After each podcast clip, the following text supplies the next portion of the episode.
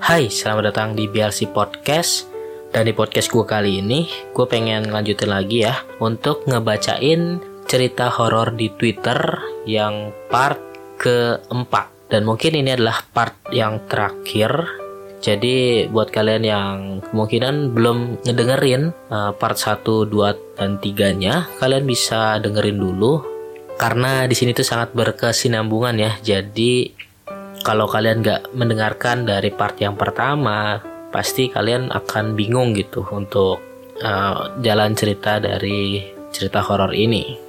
Nah jadi buat kalian yang um, mau lanjut ngedengerin silakan uh, follow dulu Spotify ini ya. Jadi mungkin nanti nantinya gue juga bakalan ngebacain cerita-cerita horor lagi dan kalau misalkan kalian nantinya suka kalian bisa komen aja di DM gue bilang kalau minta dibacain cerita-cerita horor lagi gitu ya. Dan oh ya cerita ini sekali lagi gue dapat dari Twitter dan gue dapatnya dari akun yang bernama Simple Man. Dan di situ banyak banget cerita-cerita horor yang bisa kalian dapat ya. Jadi kalian bisa mampir aja ke channel eh ke channel maksud gue mampir aja ke twitternya Simple Man ya. Di situ tuh banyak banget. Jadi yang bagi yang suka cerita-cerita horor yang pokoknya penggemar horor itu cocok banget. Di situ banyak cerita-cerita yang menarik yang wajib banget kalian baca gitu oke? Dan mungkin gak usah pakai bahasa basi lagi kali ya. Langsung aja kita lanjut cerita ke part yang keempat. Mbah Darsem selama berminggu-minggu terus membawa anak-anak muda. Mereka dibawa masuk sebelum malam pergi keluar saat Fajar datang. Aini tidak pernah tahu apa yang sebenarnya Mbah Darsem lakukan. Anak-anak muda ini didapat dari rumah orang yang pernah menjadi pasien Mbah Darsem. Mungkin memang tak ada yang aneh dengan anak-anak muda ini bila melihat kali pertama Mbah Darsem membawanya. Namun, Aini pernah melihat dalam kurun waktu satu minggu terdapat satu anak yang sudah pernah tiga kali dibawa oleh Mbah Darsem. Penampilannya tampak kuyuh, pucat, letih. Yang paling menakutkan dari semuanya adalah sudut mata mereka terkadang mengalirkan darah. Ia menutup wajahnya saat Aini tak sengaja memperhatikan. Badarsem hanya tersenyum menyeringai pada dirinya saat melihat wanita itu sedang mengantarkan bocah-bocah itu pergi. Ada satu kejanggalan lain yang Aini sadar tentang Mbah Darsem. Saat ini, Beliau lebih sering lapar.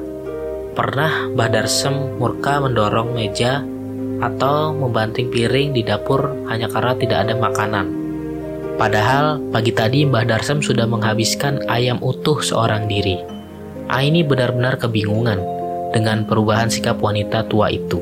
Terkadang saat Aini tidak lagi punya obsesi masak makanan untuk beliau karena membutuhkan waktu yang tidak sebentar, Tiba-tiba pandangan wanita tua itu teralihkan pada kucing-kucing liar yang biasa lewat di depan rumah. Wanita tua itu akan memungutnya, lalu membawa masuk binatang itu ke kamar belakang. Aini tidak pernah tahu apa yang diinginkan Mbah Darsem dengan binatang itu. Namun, firasatnya mengatakan ini bukan hal bagus karena sepanjang perjalanan wanita itu bergumam sembari tertawa gila. Yang jelas, perubahan sikap Mbah Darsam benar-benar berbanding terbalik dengan perubahan sikap Pak Zain, yang semakin lama terlihat semakin baik. Ia tak lagi bertelanjang dada, melainkan mengenakan pakaian-pakaian bagus dan harum. Bersih, tidak seperti Pak Zain yang pertama Aini lihat. Aini mulai membuka pintu. Ia mencoba melihat di kegelapan ruang tengah. Terlihat bayangan sosok wanita sedang duduk di atas sofa, membelakangi dirinya Tak hanya satu sosok saja yang Aini lihat, melainkan beberapa lagi di sudut-sudut. Wajah mereka tak dapat Aini lihat dengan jelas. Saat itulah suaminya menarik lengan Aini. Lebih baik tidak ikut campur pertemuan antara bapak sama ibunya bila tidak mau terseret dalam pertikaian mereka berdua. Aini mengangguk untuk kali ini. Ia menurut. Sebelum mereka menutup pintu, sosok di balik sofa menoleh ke arah mereka. Wajahnya sama persis dengan sosok berhidung panjang yang menjilati kandungannya dulu. Semenjak perkataan suaminya, Aini tidak lagi peduli dengan apa pun yang terjadi di rumah ini. Berbulan-bulan ia lewati sampai Azizah bertambah dewasa. dan mampu mengatakan sesuatu sebagai ucapan pertamanya. Tentu kalimat pertama yang keluar dari mulutnya menjadi bagian yang paling dinantikan. Ia menyebut Siti sebagai kalimat pertama, sembari memandang sosok yang ada di belakang Aini. Bocah itu tersenyum sembari menepuk-nepuk tangannya. Aini berusaha tidak memperdulikan lagi kehadiran makhluk yang bersemayam di dalam rumah ini, sampai terjadi sesuatu yang menggegerkan Semenjak kehadiran Pak Zain di rumah ini, ia terus melarang pasien-pasien Mbah Darsem untuk datang, mengancam serta mengusir mereka dengan keras. Perbuatan Pak Zain ini membuat Mbah Darsem murka. Suatu siang, Mbah Darsem menjerit histeris di dalam kamar. Aini dan suaminya yang terkejut lantas mendatangi mereka.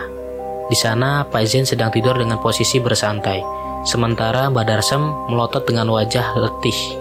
Entah apa yang sedang mereka bicarakan, Badarsam terlihat lebih jauh berbeda dari kali terakhir Aini melihatnya. Kulitnya putih sampai urat-uratnya terlihat, matanya merah seakan pembuluh darahnya pecah. Dari selak kuku jarinya meneteskan darah yang mengotori lantai rumah. Pak Zain tanpa tenang, ia hanya tertawa sambil berkata, Kate nyapo kue, rausah nekat ngelawan bojomu iki wes tobat wes tuwek awakmu. Artinya, mau apa kamu?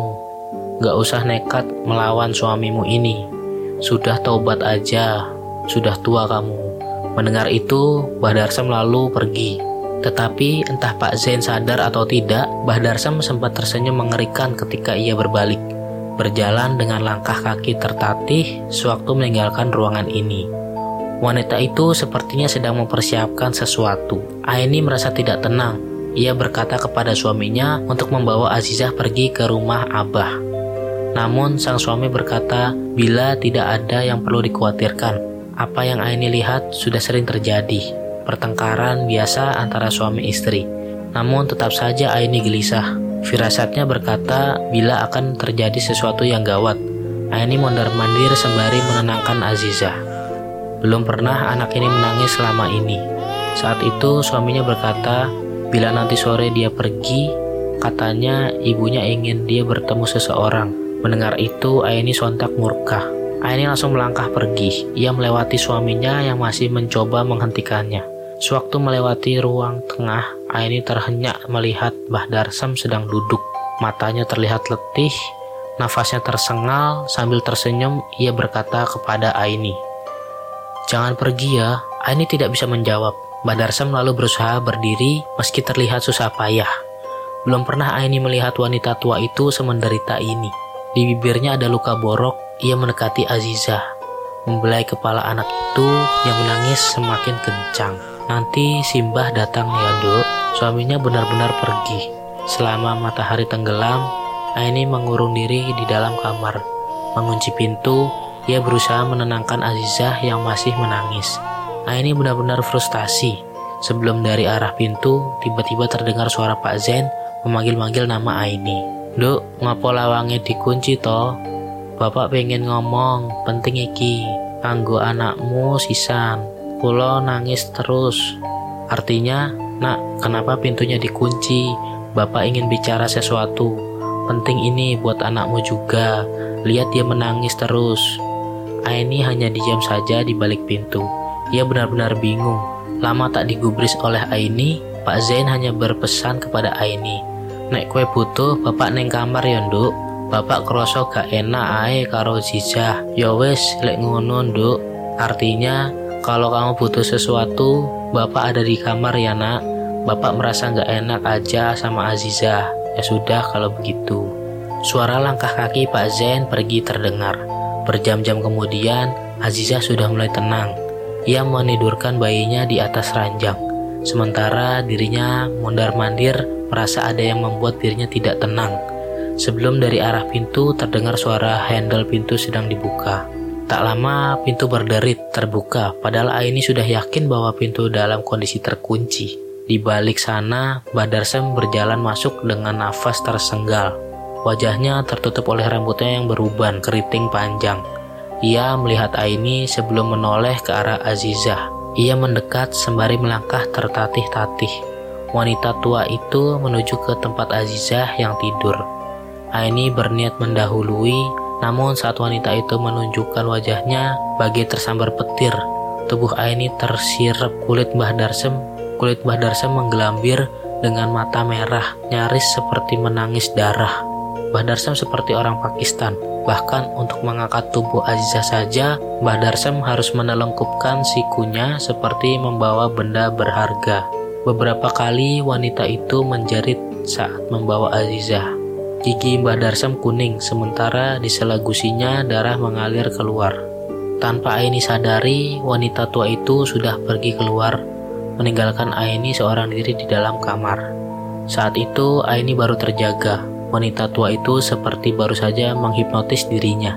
Ketika Aini mencoba membuka pintu, ia terjebak dalam kondisi pintu dikunci dari luar. Tak mau berdiam diri, Aini menghantam-hantamkan pintu dengan apa pun yang dia temui di dalam kamar. Sewaktu pintu sudah terbuka, Aini melihat tetesan darah di lantai sepanjang jalan menuju kamar dapur. Aini berlari sekuat mungkin sampai langkahnya terhenti saat melihat pintu dapur. Di sana ada sebuah kertas dengan raja manusia berkepala dua. Aini membaca raja itu yang tertulis Kaifrit. Baru saja Aini menyentuh pintu itu, suara mengerang terdengar mengancam dirinya. Aini belum pernah seciut ini nyalinya dibandingkan saat melihat makhluk di kamar belakang. Aini lantas mencoba berbicara menggunakan bahasa ibu dengan sosok di balik pintu. Dan suara tinggi itu menjawab dengan bahasa yang sama dengan dirinya. Ia lantas mengerti bahwa Mbah Darsam benar-benar sedang tidak dalam kondisi baik sampai harus memanggil makhluk seperti ini. Makhluk itu mengingatkan bahwa bila tidak ada sangkut pautnya dengan Aini sama sekali, lebih baik ia urungkan niat untuk masuk lebih dari ini. Karena bila dia memaksa dengan melihat wujudnya saja, Aini dapat menjadi sinting sampai gila. Baginya, Aini tidak lebih seperti nyamuk kecil Mendengar kata sinting, Aini lantas teringat dengan Pak Zain. Mungkin ini sudah gila, namun Aini tidak memiliki pilihan lain. Ia berlari menuju kamar pria tua itu, berniat untuk meminta tolong. Tetapi sesampainya di sana, Aini terkejut melihat Pak Zain bersila bermandikan darah. Di tangan Pak Zain, beliau terus memutar tasbih tak menghiraukan kehadiran Aini, namun pakaian putih yang ia kenakan sudah dipenuhi oleh darah yang terus dimuntahkan dari dalam mulutnya. Ia masih membaca dalam kusuk. Aini tidak mengerti apa yang sedang terjadi. Pak Zain kesakitan. Wajahnya benar-benar seperti orang yang menahan kesakitan yang luar biasa. Beberapa kali beliau berhenti. Nafasnya tersenggal-senggal. Aini duduk di hadapannya melihat keringat di keningnya sampai akhirnya pria tua itu memuntahkan darah tepat di wajah Aini. Setelahnya ia tersungkur. Aini menjerit, wajahnya berlumuran darah. Ia lantas keluar dari dalam rumah, meminta bantuan tetangga, namun anehnya malam itu tidak satu pun pintu yang mau membuka. Bahkan saat ada cahaya rumah yang didekati, tiba-tiba saja si pemilik mematikan lampunya, menolak permintaan Aini. Aini kembali ke dalam rumah. Di sana, di sofa tengah, Aini terdiam. Termangu melihat Mbah Darsam sedang duduk meminang Aziza. Bersenandung dengan merdu, ia menoleh melihat Aini. Wajah Mbah Darsam tak lagi seperti sebelumnya. Ia terlihat lebih segar sembari tersenyum kepada Aini. Anakmu mene bakal dadi wong gede, Nduk. Artinya, anakmu besok akan menjadi orang hebat katanya sembari menaruh Azizah kembali ke tangan ibunya. Tak lama, Mbah Darsem pergi sembari menghela nafas lega. Wajahnya sumringah menuju ke lorong belakang, seakan beban yang ada di punggungnya sudah lenyap. Sepanjang malam Aini merawat Pak Zain. Untungnya beliau masih dapat berbicara. Hanya saja ia tidak bisa melihat lagi. Entah bagaimana bisa terjadi. Pak Zain menjadi buta. Keesokan paginya, Abah datang bersama Jidah. Mereka tampak lesuh melihat kawan baik Abah diperlakukan begini. Aini dapat melihat Pak Zen membisikkan sesuatu di telinga Abah. Wajah Abah tampak murka namun ia tidak bisa berbuat apa-apa. Setelah selesai, Abah duduk di samping Bah Darsem yang menunggunya. Kok iso tikung ini sampai mau ajar no sukmone ngene to? Artinya, kok bisa kamu setega ini? Sampai sukmanya kamu bikin hancur. Mbah Darsam hanya tertawa sembari mengadahkan kepalanya seakan-akan apa yang dilakukan sudah benar. Sopo dilik sing nyandak, aku wes cukup sabar digawe guyonan mbek wong iku. Artinya, siapa dulu yang memulai aku sudah sabar dipermainkan oleh orang itu. Aini yang mendengar hanya dapat diam seribu bahasa. Ia tahu bila manusia memiliki tujuh sukma. Bila tujuh sukma itu bercerai, maka tidak ada lagi kesempatan bagi manusia untuk hidup. Yang terjadi dengan Pak Zain, ketujuh sukmanya sudah lebur dihantam Mbah Darsem. Abah lantas berdiri. Ia sudah tak mau melanjutkan dialog dengan kawan lamanya ini. Pak Zain dan Mbah Darsem dulu seperti sepasang kekasih yang saling mengisi. Siapa sangka setelah ilmu itu menurun kepadanya, ia berubah menjelma menjadi sosok yang tak lagi bisa dirinya jangkau. Tetapi sebelum Abah pergi, Mbah Darsam tiba-tiba mengingatkan, Mas, tak peringat no, ojo nekat koyo bojoku yo, kok dunia nyoto, ireng, bakal kalah mbek putih. Aku wedine kelangan kowe pisan maringane. Artinya, Mas, saya peringatkan, jangan nekat seperti suamiku, jangan ke sana ya. Di dunia nyata yang hitam tidak selamanya akan kalah sama yang putih. Takutnya aku harus kehilangan kamu juga setelah ini. Abah tak berkomentar. Ia lantas pergi meninggalkan rumah itu karena sebentar lagi ia harus mengikhlaskan Pak Zain pergi selama-lamanya. Seperti yang sudah diduga, satu minggu berselang, Pak Zain meninggal dunia. Badarsam tidak datang ke pemakamannya, ia hanya mengurung diri di dalam kamarnya. Di sana, Aini sering mendengar suara wanita sedang menangis, keras sekali. Suara itu tak lain dari suara Mbah Darsem. Setelah kejadian itu, Mbah Darsem lebih sering sendiri. Ia juga tidak lagi mau menerima siapa pun yang meminta tolong kepadanya. Tubuhnya bertambah kurus, namun ia tetap merawat serta memberi makan peliharaannya. Karena Aini menjadi saksi, Mbah Darsem tidak akan bisa lepas dari ilmunya. Tahun demi tahun berlalu. Sewaktu Aini mengantarkan makan ke kamar Mbah Darsem, Tiba-tiba wanita itu sekoyong-koyong meminta maaf kepadanya. Aini tampak bingung. Ia tak mengerti apa yang terjadi kepadanya sebelum Aini mendapat kabar Abah meninggal di dalam kecelakaan mobil. Aini tidak bisa menuduh Badarsem. Bisa saja memang sudah waktunya. Lantas, ia mencoba mengikhlaskan meski rasa sakitnya saat melihat Mbah Darsem akan timbul kembali. Kondisi tubuh Mbah Darsem sendiri semakin memprihatinkan tapi anehnya, setiap kali diajak ke rumah sakit, beliau akan menolak keras. Bahkan, bila dipanggilkan dokter, Mbah Darsem berteriak, mengancam akan membuat masalah kalau sampai ada dokter yang berani menginjak kaki di rumahnya. Lelah dengan segala perlakuan Mbah Darsem, keluarga akhirnya menyerah. Ia membiarkan wanita itu kesakitan. Waktu berselang, suatu hari saat Aini pergi bersama keluarganya, mereka terkejut melihat Mahdarsem dalam kondisi jatuh di kamar mandi. Melihat kondisinya yang sedang parah, mereka membawa Mahdarsem ke rumah sakit. Selang jarum infus terpasang di kedua tangannya. Saat dirinya tersadar, Mahdarsem benar-benar terkejut melihat jarum yang terpasang di kedua tangannya. Ia sangat murka. Ia terus-menerus menjerit Seluruh keluarga berusaha menenangkan beliau, namun Mbah Darsem terus mengatakan kata-kata kasar. Keluarga pun akhirnya membiarkan. Aini merasa iba. Ia belum pernah melihat Mbah Darem selemah ini. Suatu pergi, ia menjemput Azizah di sekolahnya. Sudah lama sekali Mbah Darsem tak bertemu dengan Azizah. Di kamar rumah sakit saja, Mbah Darsem terus memanggil-manggil nama cucu kesayangannya. Namun saat itu, tak ada angin, tak ada hujan, Azizah tiba-tiba mengatakan sesuatu yang membuat Aini terdiam. Mari ini simbah mati kok, gawe opo diparani. Artinya, sebentar lagi nenek juga meninggal kok. Untuk apa dijenguk? Katanya dengan ekspresi datar. Benar saja, selang waktu, Aini mendapat kabar dari suaminya bila Mbak Darsem sudah menghembuskan nafas terakhirnya. Aini terdiam melihat anaknya yang masih menatapnya dengan ekspresi datar. Ia tidak tahu apakah yang baru saja diucapkan Azizah kebetulan semata. Tidak ada yang tahu. Di suatu malam, saat Aini menemui seorang Habib untuk memintakan doa bagi Azizah agar ia diterima di universitas negeri kotanya. Habib itu bertanya siapa gerangan jin hebat yang mengikuti putrinya. Aini hanya diam, tidak berani menjawab. Setelahnya Habib itu berkata, Jangan sampai kau biarkan anakmu berbelok imannya. Apa yang dia katakan bisa langsung terjadi. Untuk itu, jaga dia dalam kebaikan, karena jin yang mengikutinya benar-benar akan menuruti apa yang diperintahkan. Kini, Azizah baru saja menyelesaikan pendidikannya. Ngomong-ngomong, sejak tadi beliau menyimak treat ini. Untuk itu, bolehkah saya meminta doa untuk almarhumah serta almarhum siapa pun termasuk tokoh nyata di balik nama Mbah Darsem. Semoga dosanya diampuni.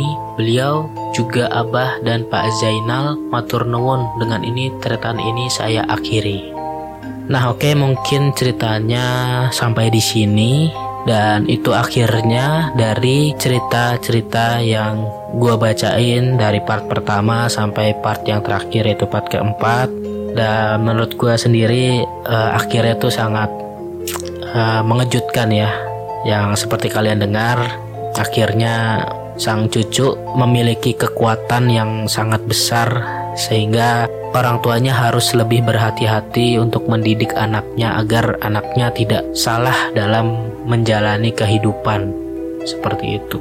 Dan buat kalian yang mungkin uh, tertarik dengan konten-konten seperti ini lagi, kalian bisa komen aja di Instagram gua. Kalian bisa DM gua, bisa bilang kalau request buat cerita horor lagi atau apa pun itu, kalian bisa komen aja di sana. Dan jangan lupa juga untuk follow Twitter, Spotify, dan subscribe juga channel YouTube gua ya di BLC Spasi TR Nah, buat kalian yang mau tahu tutorial-tutorial Android ataupun laptop atau PC, kalian bisa mampir ke channel gua. Dan oke, mungkin segini dulu podcast yang bisa gua share kepada kalian dan sampai jumpa lagi di podcast podcast berikutnya. Tetaplah bahagia, tetaplah baik-baik saja. Dan podcast ini gue beri judul ngebacain cerita horor Twitter part 4.